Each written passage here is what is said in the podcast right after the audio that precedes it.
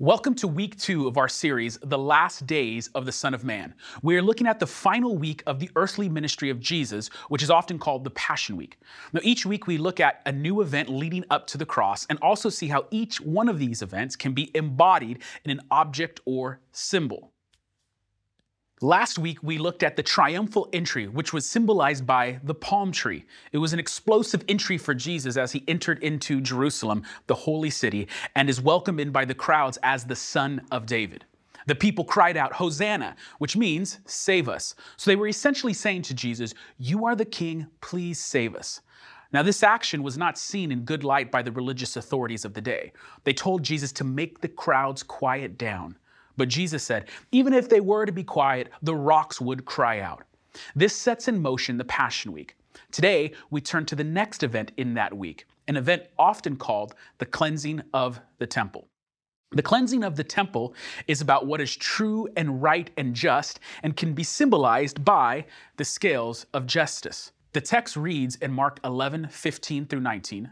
He entered the temple and began to drive out those who sold and those who bought in the temple. And he overturned the tables of the money changers and the seats of those who sold pigeons. And he would not allow anyone to carry anything through the temple. And he was teaching them and saying to them, Is it not written, My house shall be called a house of prayer for all nations, but you have made it a den of robbers? And the chief priests and the scribes heard it, and they were seeking for a way to destroy him, for they feared him, because all the crowd was astonished at his teaching. And when evening came, they went out of the city. Now, there are a number of things we need to look at to fully understand the magnitude of what is going on. And they all have to do with evil, unjust practices going on in the temple.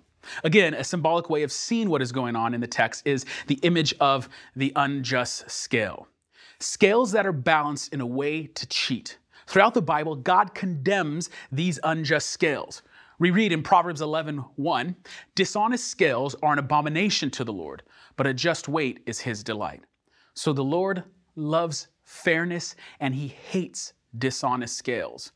And you see the same sentiment all throughout the Bible in Leviticus 19:35, Ezekiel 45:10, Proverbs 16, 11, Proverbs 20, Jeremiah 5:1, Hosea 12:6 through 7, Amos 8:4 through 8, Micah 6:10 through 13, and so many more passages. Now, the image of the scales can seem a bit bizarre to us, but the ancient concept of unjust scales is actually quite close to the modern one. So think of it like this if you were going to buy a pound of wheat, someone can try and rip you off with false scales. You think you are buying a pound of wheat, but they have the system rigged so that you're actually getting like nine tenths of a pound. So you're getting ripped off by 10%. And this type of practice was actually quite common in the days of Jesus. Now, in the modern world, we don't necessarily um, see something like this where we go and buy wheat, but we have uh, equivalent examples. So, for example, uh, when you go to the gas station, there is a little sticker at the pump that says this pump has been verified by an outside body. And what that outside body does is they test it to make sure that if you're paying 350 a gallon, a gallon is actually dispensed by this pump. Another example might be when you go to the grocery store.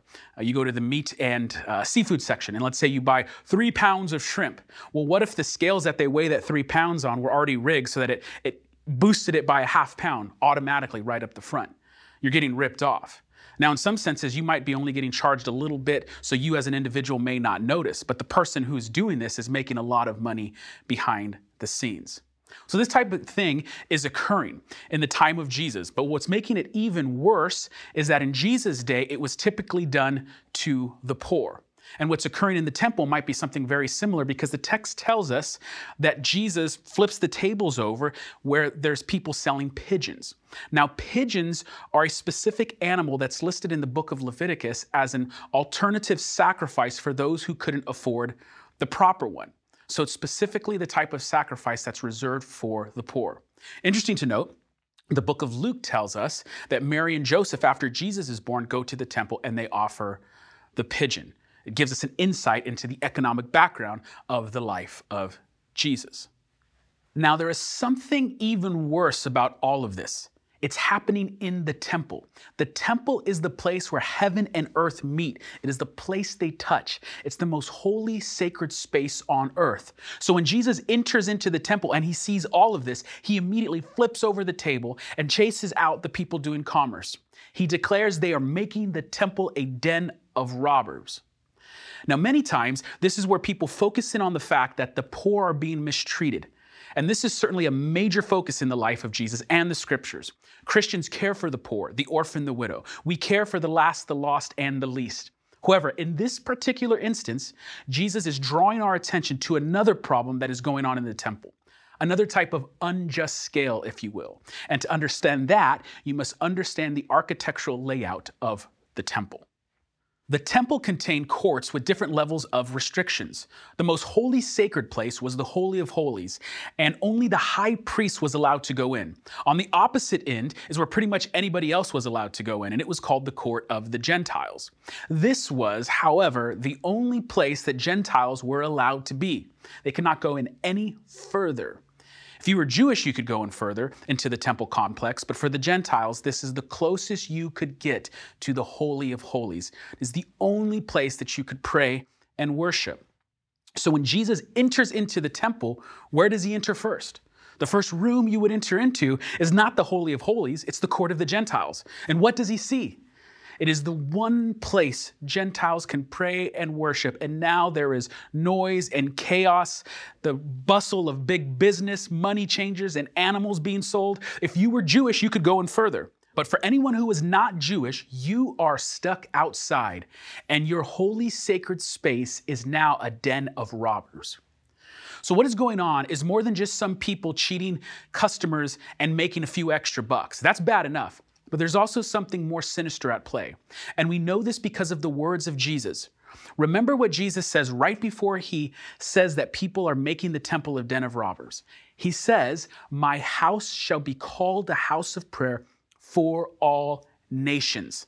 The temple is not just for one people group, but it's for all nations. Now, the English word here nation can be a little bit misleading. When you think of a nation, you think of a, of a government with geographic boundaries and citizens of that nation. The Greek word that is used here, however, is ethnos. And ethnos should sound familiar, right? Think ethnic ethnicity. Jesus is saying the temple was supposed to be the house for all the ethnon, all the ethnicities, all people. And this gets to the heart of the issue. When Jesus says a house of prayer for all nations, he's quoting a verse from the Old Testament. He's quoting Isaiah 56 7, which says, these I will bring to my holy mountain and make them joyful in my house of prayer. Their burnt offerings and their sacrifices will be accepted on my altar. For my house shall be called a house of prayer for all peoples. God's plan, all the way back in Isaiah, was that all people, all nations, all ethnicities would worship him. But what is going on in the temple is the complete opposite of that. It is not a house of prayer for all nations, but it's a den of robbers. So when Jesus sees all of this, he flips the tables over and drives out the money changers and all those who are doing commerce. Jesus is saying, This is the temple. It's my Father's house. And my Father wanted to be the one place on earth where all people could gather to worship him. Now, all of this is incredibly important for today. The temple no longer exists as it once did. The temple was in Jerusalem at the time of Jesus, but it would be destroyed a second time in 70 AD. But the Bible says there still is a temple on earth. And one of the verses that many Christians know is 1 Corinthians 6:19. It says, "Your body is a temple of the Holy Spirit." So where is the temple now? Well, the body of a follower of Jesus is a temple. But the Bible also says the church, as the gathered followers of Jesus, is also a temple. Paul, in speaking to the church in Corinth, says in 1 Corinthians 3:16, "Do you not know that you are God's temple and that God's Spirit dwells in you?" In 1 Corinthians 3:16, the you being used is plural, and thus y'all. Paul is saying y'all are the temple of God. The church, the body of believers, is the place the Spirit of God is. Which brings us back to why this is so important. The temple has always had an end goal. The temple was built so that all the nations might come to know the living God. Yes, it is a Jewish temple. Yes, it is built by Jewish, ha- Jewish hands, but it was constructed so that all the nations of the earth would be blessed, so that all the people would know the true God. That was true then, and it's true today. The church is the place where people are to come.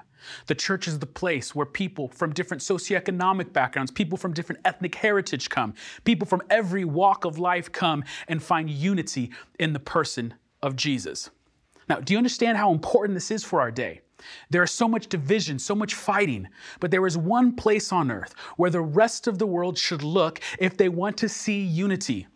If they want to see people from different walks of life walking together, then you ought to look to the church. The church functions as a temple. The place should never be a place of unjust scales, it should be a house of prayer for all nations. This has been the heart of God since the beginning. When God forms his people, Israel, with his covenant with Abraham, the promises were that in and through Israel, all the families of the earth would be blessed. The church witnesses to the power of God when we do this. The world can hate each other, but Christ Himself says the world will know that we belong to Him by our love for one another. So we have a task before us, church, and I want you to reflect on your own life right now. Are you a person properly functioning as a temple of the Holy Spirit? We do this individually and we do this corporately. It is to Christians that the world ought to look to deal with differences. It is to Christians that the world ought to look to see the heart of God. Now, I'd like to close with the same closing passage as we did last week. I'd like us to look now at all of this through the lens of both events, both Palm Sunday from last week and the event of the cleansing of the temple from this week. And in that, we can see the heart of God. Revelation 7 9 through 10. After this, I looked, and behold, a great multitude that no one could number from every nation, from all tribes and people and languages, standing before the throne, before the Lamb, clothed in white robes, with palm branches in their hands, crying out with a loud voice Salvation belongs to our God, who sits on the throne, and to the Lamb.